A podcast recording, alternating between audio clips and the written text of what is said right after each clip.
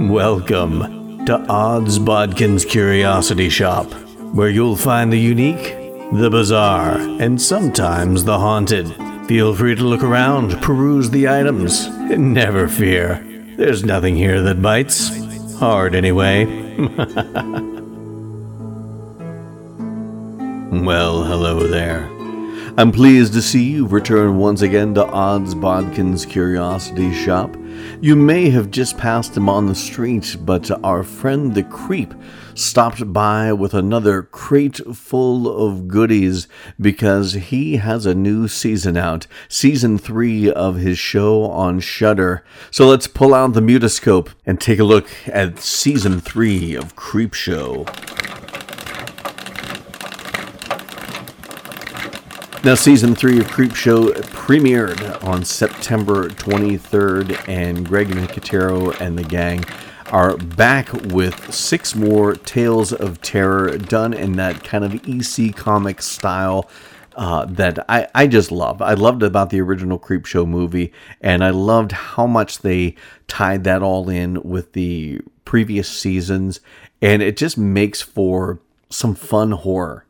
Uh, this really is a series that kind of plays off the love that people have for like B horror movies uh, from, from back in the day.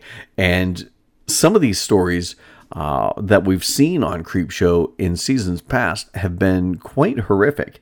And season three has been no different because they really.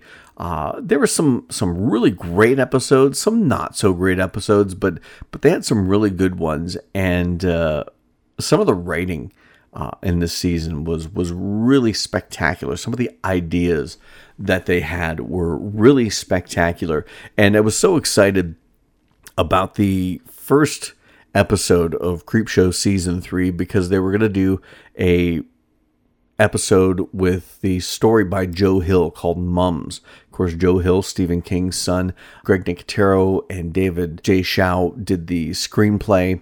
Uh, Rusty Cundieff did the directing for this, and it's such a, a really good story. It's about this kid, Jack, and his you know, recovering alcoholic mom called Bloom. They love gardening. They kind of share this love of gardening, and they're planning a, a trip to uh, Jack's grandma's house, or Mima as they call her in this. But it's actually to get away from Jack's, uh, you know, kind of this militia obsessed secessionist father, Hank, played by Ethan Embry. He finds out that uh, Bloom is taking Jack away and ends up killing her. They bring her home, and him and his brother bury Bloom in the garden that her and Jack has planted. We find out Hank's been having an affair with this uh, this girl Beth, who watches Jack, and she kind of plays the sympathetic uh, friend to Jack. And until he finds out that she has been uh, cheating uh, with his father on on his mother, they tell Jack that his mom has been put into rehab. But then he finds out as he's been uh, digging in the garden uh, that they buried her there. And he finds this pack of seeds that his mother had stored away. So he plants them in the garden. And that's kind of where he accidentally finds her, uh, accidentally cuts his hand on a thorn and bleeds into the soil. And the next day he discovers these strange flowers have bloomed, but they seem to have hair in amongst the petals and and the the pistils are, are shaped like skulls. And then this plant eats one of the pigs as it gets tangled up in its vine. Once he kind of sees where the vine comes from it's revealed that it is bloom has kind of turned into this deadly flower mutant zombie hybrid creature. And that gives jack the vehicle to take revenge on his father and his his girlfriend and he ends up feeding the these characters to the to the plant creature, the bloom plant creature. And then we kind of see this end as Jack is driving off and he's got this plant uh, repotted in the back seat and he's taking uh, some of this mutated flowers with him to his Mima's house. Uh, it was just such a, a, really good story, good acting. Uh, Ethan Embry uh, I didn't even recognize it. It was him at first. I knew uh, from reading about the upcoming season that he was going to be in it and he was going to be in this story, but it didn't look like him at first until I I was like that voice sounds familiar, and then I started looking at him, and I was like, oh my god, that's Ethan Embry. Uh, did a fantastic job and uh, a really fun macabre story. Uh, it's it's got some it's got sadness to it because this kid loses his mother and his dad is horrible to him. Treat you know he's very verbally abusive, and and it's a situation where maybe even physically abusive. We don't get to see that, but that's kind of implied as well. And to see the bad guys get their comeuppance, that's always fun to see in in horror. Uh, especially this type of uh, anthology horror. The second episode, or the second story in this first episode, was Queen Bee. I, I wasn't a big fan of this. Uh, Greg Nicotero directed it. It wasn't a problem with the direction. Uh, it was just not a well written story. Uh, these kids are a huge fan of this pop singer. Uh, the one kid's mother works at a hospital, and the pop singer happens to be at the hospital delivering a baby, and it's all secret. And they go there and they find these kind of people under the spell of some sort. Their eyes are glowing green and they find out this this pop star that they all worship is some sort of creature. It uses some sort of hypnosis to control people, kind of like worker bees. Kids all get captured and are put under the spell and are essentially used as food for the new babies, uh, the new children of this creature that is the pop star. Uh, Regina, I think, is the pop star's name and it's a good enough story. It's just the way it was written and the fact that they were using teenagers uh, being fans of a pop singer just felt like a Goosebumps episode. And I, I really wasn't into that. That was a bit after my time. And I, I just, it wasn't one of my favorite episodes. It wasn't a bad episode uh, because the ending really made it worthwhile, where these kids are being fed to these. Uh, large carnivorous grubs, this larva that has come out of this this creature, this bug-like creature that the pop singer uh, turns out to be. That was pretty horrific. But everything up to that, with the people in the trance, the glowing eyes, uh, the dialogue, it just, like I said, it really came off crossed as as like a Goosebumps episode uh, that I didn't really care for. So that was the first episode. Episode two, Skeletons in the Closet, was a was a story I really liked because it had so many tie-ins to uh, so many other horror movies. It's about this guy and this girl that kind of run this prop shop where they sell movie props from various horror movies, and it really is kind of a love letter to a lot of these uh, horror movies of the past. Uh, this guy, his father was a collector and passed the love of collecting horror memorabilia down to his son. He finds out that uh, another collector wants a piece that he has. Uh, the uh, collector's name's Bateman. He's played by James Remar. And he comes and it's just, uh, it, it's a, a, crazy ride of love, betrayal. Uh, there is a skeleton fight scene that is akin to something you might see from Ray Harryhausen, Jason and, uh, and the Argonauts, or Clash of the Titans, the the original Clash of the Titans. Uh, it's just a fun story that kind of has a twisted happy ending. And like I said, there's so many tie-ins to so many other classic horror movies that this was really uh, a fun episode. Like I said, uh, I don't think I said uh, John Esposito wrote it. Um, he always writes good episodes for Creep Show.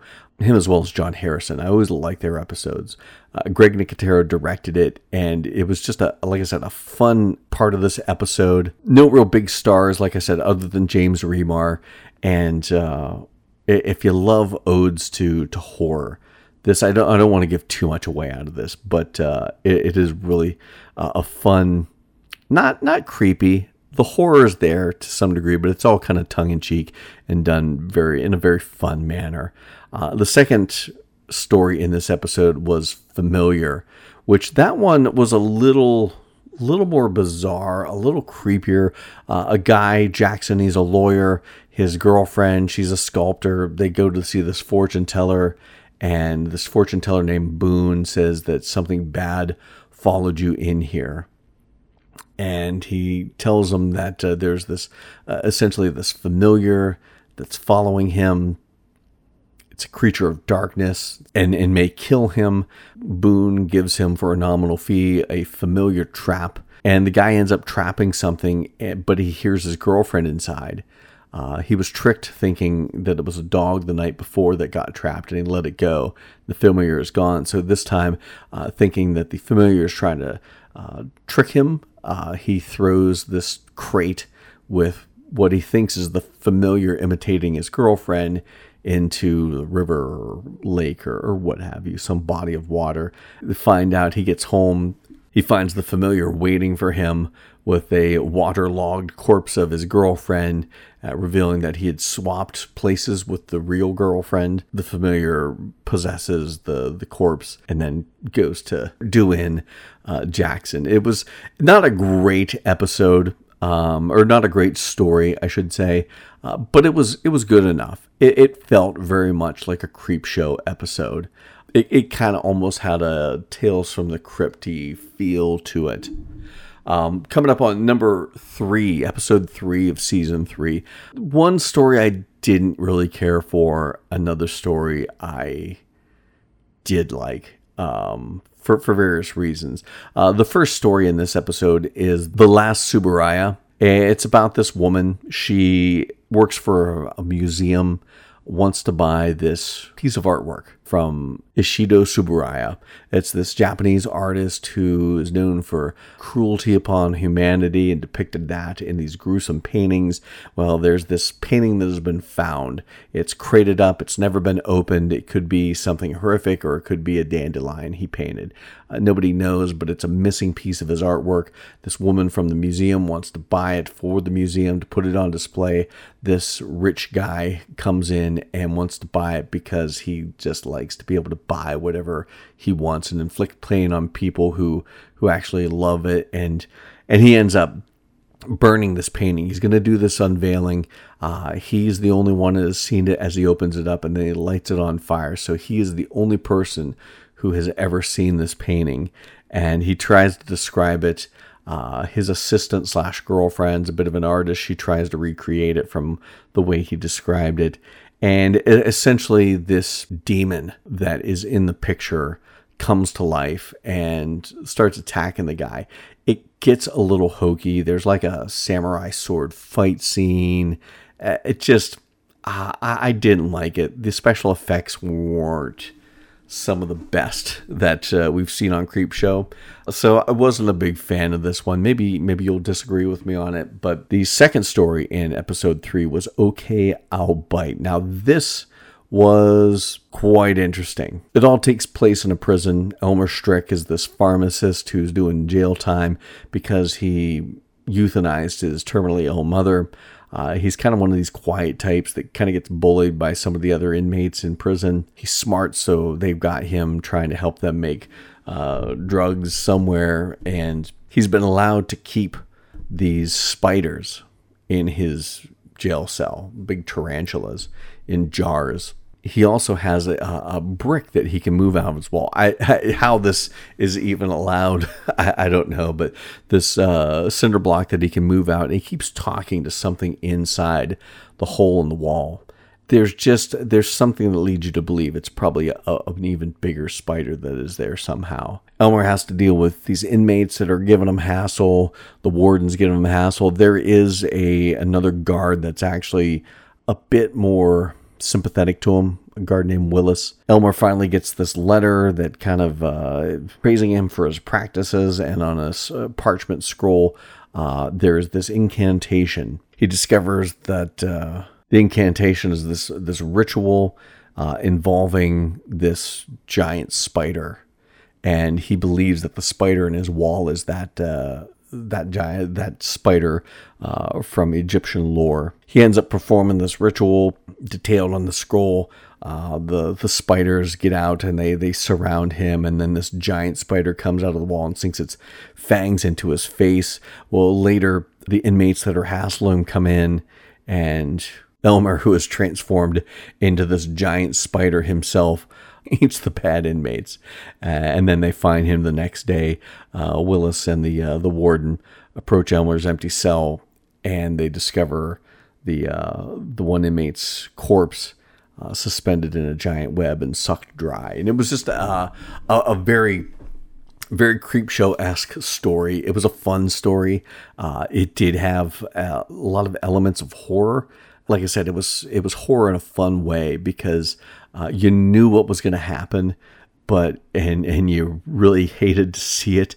Uh, I find spiders quite creepy, and it was everything that, uh, that that creeps me out about spiders and more. And I think it and that was the kind of the horror that I enjoyed about it. It was uh, a little a little hokey at times, but like I said, a lot of these episodes of Creepshow really play into the uh, the hokiness that we all enjoyed in some of those B movies. And I think probably one of the reasons I like this is Josh Harris, or actually John Harrison, uh, wrote and directed this episode. And I always enjoy a lot of the, the things he writes and directs uh, for Creep Show. Episode number four. Stranger Sings was the first story in it uh, about this odd couple, this odd guy and this odd woman. They meet at a coffee shop. Both have uh, had a hard time in love and uh, the guy is a gynecologist. The girl brings him back to her place, and he comes in and finds out there's somebody else living in this apartment, and it is a siren, centuries old siren named Miranda. It's uh, the girl Sarah's roommate, and they want him to perform a surgery where he takes out her voice box and puts it in Sarah. And if he doesn't, she's going to kill him. He tries to explain that he's a gynecologist. He doesn't do that kind of surgery, but they're like, you, you know, you got to at least try. And he, he does it. Uh, the whole logistics of the voice box not even being an actual box, uh, that aside, uh, the fact that he's a gynecologist and they're having him perform surgery, I don't know what service that provided, but he does the surgery and they heal quite fast. Uh, he takes the uh, voice box out of Miranda the siren, puts it in Sarah because she wants to be a siren. She wants to live forever. She wants to be able to control men.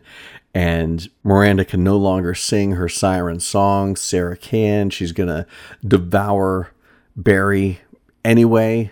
And all of a sudden, we see Miranda kill her because she didn't want that life. That's why she wanted the siren's voice box taken out of her, and she didn't want to see Sarah going on and doing what she did and killing men and that sort of thing. And then her and Barry uh, decide to go out on a date. It was goofy and it was quirky and it was fun. There wasn't much horror to it by any stretch of the imagination. And it was one of the rare creep show episodes where it kind of had a happy ending. So that made it a little different than some of the other Creepshow episodes. It, it wasn't a horrible episode. Uh, it wasn't the best, but the next story in this episode was really good. It's written by John Esposito, directed by Joe Lynch, and it's called Meter Reader. And the, the story kind of parallels the COVID 19 pandemic. Uh, the world falls victim to this plague, and this plague allows people to become demonically possessed and it kind of feels like a dystopian future. Meter readers, they're a group of people that are immune to this plague, and they kind of travel around detecting whether people are infected with a demon, and then if they are, they dispatch of them by decapitating them, and they kind of have these bring out your dead moments where uh, these garbage trucks drive by and everybody's supposed to bring out their decapitated heads of the uh, the person that was contaminated and possessed by the demon. We follow this one meter reader, Dalton Jonathan Schaech. Uh, you may remember him; he played Jimmy on that thing you do, the movie from back in what was it '96. But uh, he is one of these meter readers, and he's driving around on this motorcycle, going from house to house, and he's been away from home for a long time. Uh, we also find his family and get to meet them. It's uh, his wife, uh, an older daughter, and a younger son. They're waiting for him to come home, and they can only tell if you're immune if you're checked every 72 hours. And if he is not home by a certain time, then they're not supposed to let him in because he hasn't been checked again to see if he's still immune or not. He comes home, it's past the time when he should have uh, been there, and they haven't checked him to see if he's con- contaminated. The daughter, who he's kind of trained to be a meter reader, she won't let him in and makes the mom and the son have him go down into the basement uh, through an outdoor entrance and, and, stay there until they can get him tested. Well, it turns out that the wife and the son both uh, sneak out and try to get down there. The daughter goes down, and it turns out the mom and the son have been contaminated by demons. And uh, there's a big showdown, and it all ends with this daughter, the father, the mother, the son are all dead, and she's the only one left and she picks up the mantle and becomes a meter reader and rides off into the sunset, proverbially speaking, to become a meter reader and pick up her father's legacy, pick off his work where she left off. It was very, uh, very dark. It was very, very much uh, a cross between The Exorcist meets Mad Max meets what's going on today with COVID 19. Uh, it, it, was just a, a, really interesting story, a story I'd like to see more of. You know, this would be a cool story for some sort of feature length film, I think. And uh, to flesh these characters out a little more, to flesh the story out a little more. I mean, I, I didn't mind it. I thought it was really good for this application in the short story anthology format. It would be something cool. I don't know if this is based on any graphic novels. If not, this would make a perfect graphic novel. It was just a, a really good story, an interesting story, interesting characters, and the scenario that there's this this sort of contagion that allows people to be possessed by demons was just something very interesting and and and there's a lot of metaphor there for the the COVID nineteen pandemic and and all the things that have gone on with that, with you know all the distrust uh, of government and the distrust of each other going on. Uh, there's a lot of metaphor there for that, and you can read into that what you will. But I really enjoyed. Uh, the meter reader story in episode four. Episode five had uh, a couple of, of good stories Time Out was the first story in that episode where this young kid, uh, Tim Denbro, which I, I almost wonder if that was a nod to Stephen King's uh, Bill Denbrough from It, but uh, played by Matthew Barnes, he uh, is introduced to this like wardrobe that his grandfather would go into. Uh, took a special key to go inside there and uh, his grandmother said, No, you're too young. Well, we catch up with Tim later. He's in law school, wants to be a lawyer, and he gets this, this strange armoire that his grandfather got while he was serving in World War II over in Germany. His grandmother passed away, and she bequeathed this armoire to him. And, and it turns out you unlock the armoire. You have to take the key with you because you have to unlock yourself to get out of it. But once you're in there, time stands still. You could go in there, spend a whole day, and step out, and no time has passed at all. So he uses this to help him get through grad school, get into a law firm, make his way up the ranks of this law firm. He's married, he's got a kid, but it takes a toll on him physically. He's a lot older than he should be. He realizes that he's spent so much time in this armoire working. He spent so much time working in general to provide for his family that he hasn't taken the time to just be there for his family and enjoy the time he has left with them. So he swears off this uh, armoire. Uh, there's this scene at the end where he's doing it one more time just to to get that one last promotion or, or whatever he has this key and this sweater that he wears, this cardigan that he wears while he's in there because it's apparently cold in there. But it's funny because he opens up the box and we see like CGI moths flying out, and you're like, oh no, any kid who's watched an old Warner Brothers cartoon, uh, Bugs Bunny, Daffy Duck, knows that when you see moths, they like to chew on sweaters, and there's going to be a hole in that that cardigan. And sure enough, he unlocks the door, puts the key in the pocket. He's locked inside and finds out that the key fell through a hole in the pocket of this cardigan. His son is out there, and his son opens the door. We see the Tim start to age, and the kid opens the door and he just turns to dust and disappears. And then the kid goes inside the armoire, and I can't remember if he left the key outside in the lock, but he didn't take the key in with him. So you know the same fate is going to happen to him by the time the mom figures out what's going on. It's a, a very tragic ending. This is the kind of ending that we expect from a creep show episode and it was very well written the actors weren't big name actors but they were good i, I enjoyed the acting in this that, and that makes all the difference in a lot of these stories And a lot of the stories aren't the best written some of the screenwriters are better than others at, at telling these stories you know some of the special effects aren't what they would be on a bigger budget but when you have good acting that really makes all the difference in a lot of these stories and bringing these stories to life. And and this one had pretty good acting. I, I enjoyed the acting in this. The next story in episode five was interesting because it was an animated story, which they've done animated specials uh, for Creepshow, an addendum to the the actual seasons. But this was a uh, one of the only animated stories within a season proper, and it was so good. It's called Things in Oakwoods Past. And you really had a lot of uh, good actors. Ron Livingston played the voice of Mark Kamen, one of the leads. Danielle Harris, of course, uh, played Jamie Lloyd in the uh, Halloween 4 and 5. Of course, she was in the, the Rob Zombie Halloweens as well. She played Marnie Wrightson. And Marnie Wrightson is this kind of historian. They find this time capsule, or what they think is a time capsule from back in the 1800s when the town's population had kind of disappeared. And they find this time capsule, and she's trying to figure it out.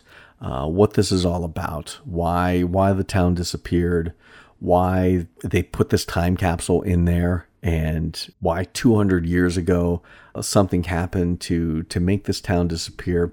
You have her father, who's the mayor, Mayor Wrightson, who's voiced by Mark Hamill, uh, which was kind of cool to, to see him show up because he, he does such a, a great job with voice work anymore in this stage of his career. And it's it's really a simple story. It's a story that you know we kind of go into the weather twos and the y fours of this this box, this time capsule, but it turns out it's not a time capsule at all. And at one point they think that there's something in there to protect everyone that's to happen. You know, something's to happen.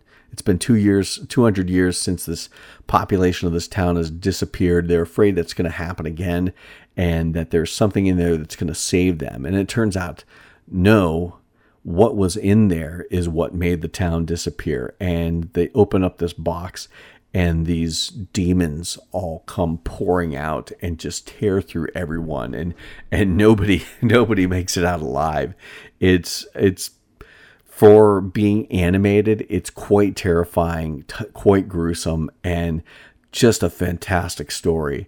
And then once the town is is ravaged and once everyone is gone in the town then all the demons go back into the box and the date on it flips to 2221 so 200 years from now.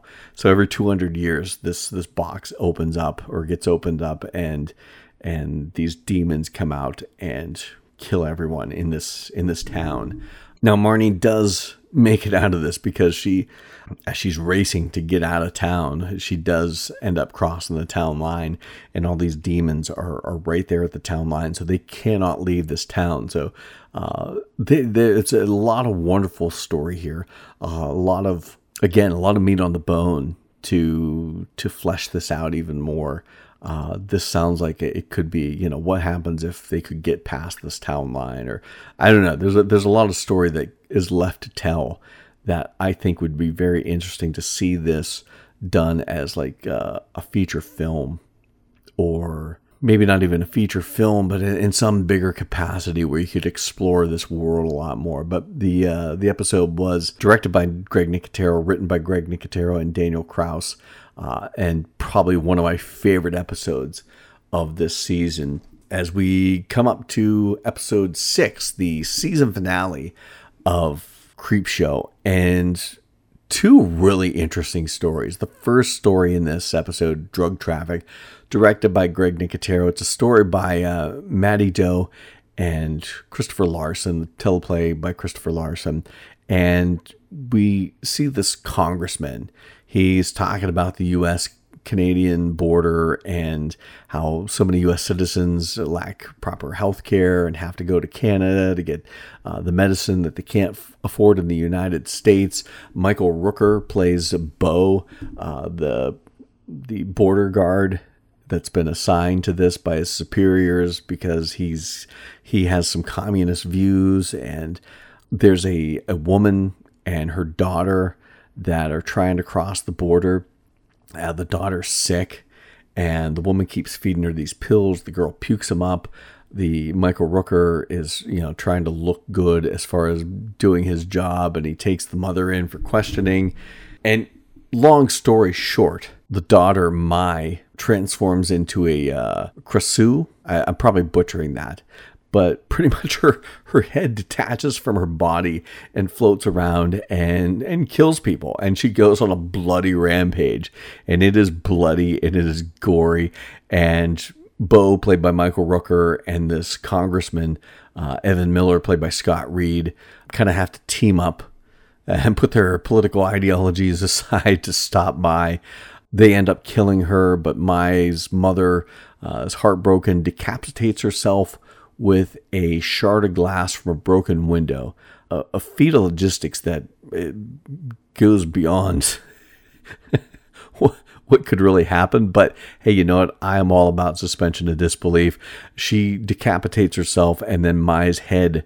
Uh, whatever creature is coming out of her slithers into her mother's body, and she is you know she's back in action, and they uh, they traveled here. This Congressman Miller and these people that are getting drugs uh, across the border in Canada in this big bus, and who is waiting at the bus to let Mai in and take her to wherever she may want to go next none other than the creep. So it was it was a, a, gruesome and odd story. It was so odd. I, I'm sitting here watching. I'm like, what the what the hell am I witnessing here? But it was it was fun in all the most gruesome ways and gory ways, and that little touch at the end with the with the creep showing up just kind of was the proper capper on a, a, very odd story, but a story that you know left you wondering uh, what you just saw, and again was pretty good, but not to be outdone by, well, no, it is outdone by the final story in the series, or actually the season finale of Creepshow Season 3. This one directed by uh, John Harrison, written by Heather Ann Campbell. And this is such a awesome story. It's called A Dead Girl Named Sue. This is essentially taking place, and you, you catch this because you are seeing it's all done in black and white, and you're seeing TV news reports about uh, the events of Night of the Living Dead. It's the same news reports that they used for the Night of the Living Dead. So this is kind of going on in that same night that uh, Night of the Living Dead happened. And Police Chief Foster, played by uh, Christian Gonzalez, he's trying to keep this vigilante group from from killing this guy, Cliven Ridgway, played by Josh Mikel. And this guy is a sociopathic criminal. He's a murderer, a rapist, but he always seems to get away because his father is the mayor.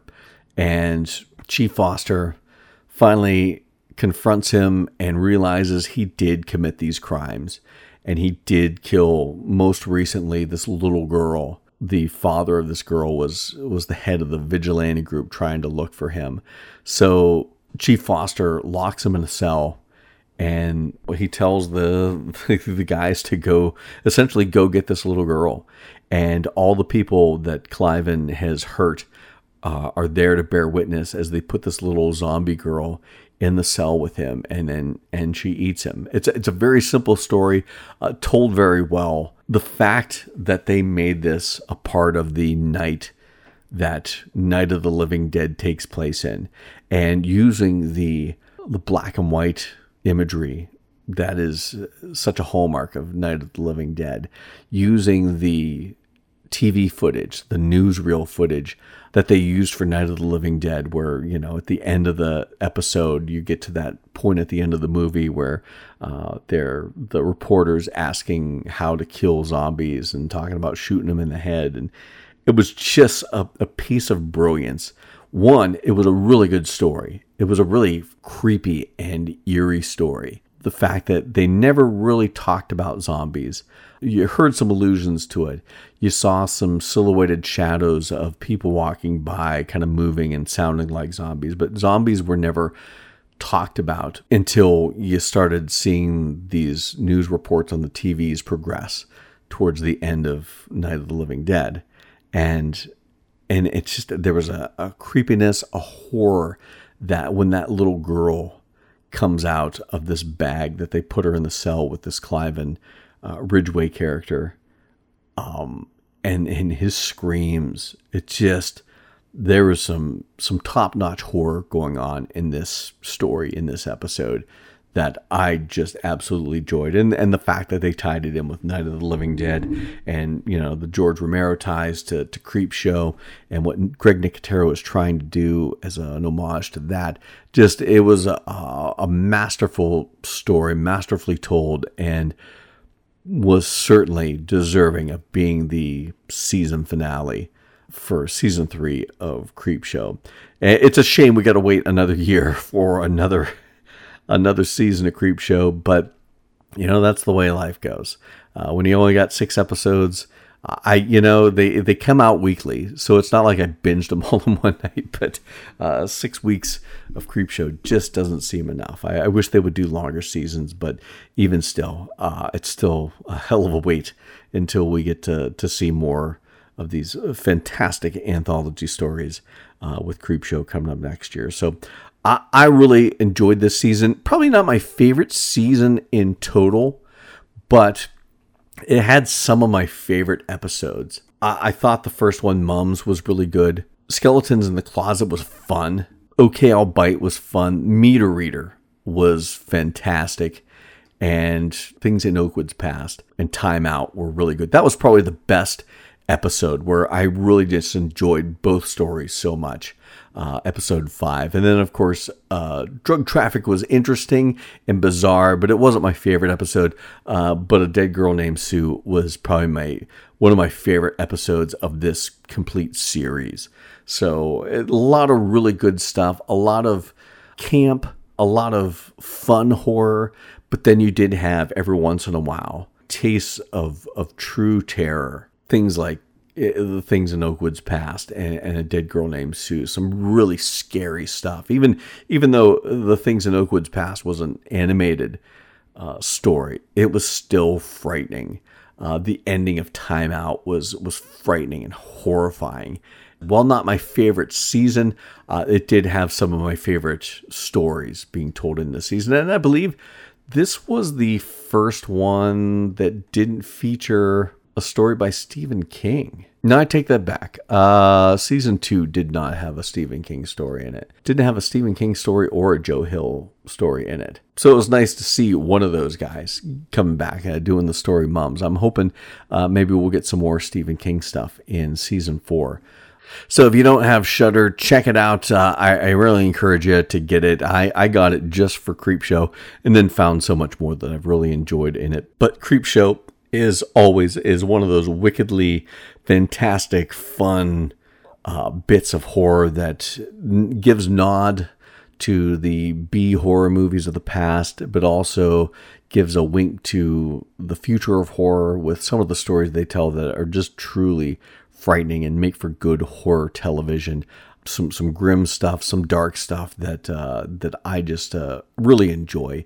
Uh, really enjoy this series, and like I said, looking forward to season four whenever that may be released. Probably sometime next September. Uh, there's been no word as if they're doing a season four, but I'm assuming they will. And speaking of horror anthology, of course, uh, on Shudder, Shudder has the new horror anthology, Horror Noire, which just started. It just dropped here within the last week or so. So I'm excited to to do my review on that once that comes about. And uh, a lot of a lot of cool stuff behind the monsters is really cool. I don't know if we'll do a review, but uh, I'll be giving my thoughts on that on our Facebook fan page, which you can check out. Facebook fan page, Odds Bodkins Curiosity Shop. We're always uh, posting uh, trailers from different shows and movies, horror, fantasy, sci-fi, interesting articles from from the same genres, horror, fantasy, and sci-fi. And we're always posting what's coming up with our latest uh, podcast. So uh, check that out. Odds Bodkins Curiosity Shop on Facebook. Want to thank you for listening. Hope you enjoyed hearing my thoughts thoughts on the uh, latest season of Creepshow. And if you like it, please share the podcast uh, with anybody you know that loves horror, fantasy, and sci fi. Uh, please leave a review. Uh, five stars would be awesome. But uh, any review you leave, we'll, uh, we'll appreciate it. And again, thank you for listening. And until next time. Thank you for visiting Odds Bodkins Curiosity Shop. We hope that you found something to your liking and visit the shop again soon. But even though you may come back, you never really get to leave Odds Bodkins Curiosity Shop.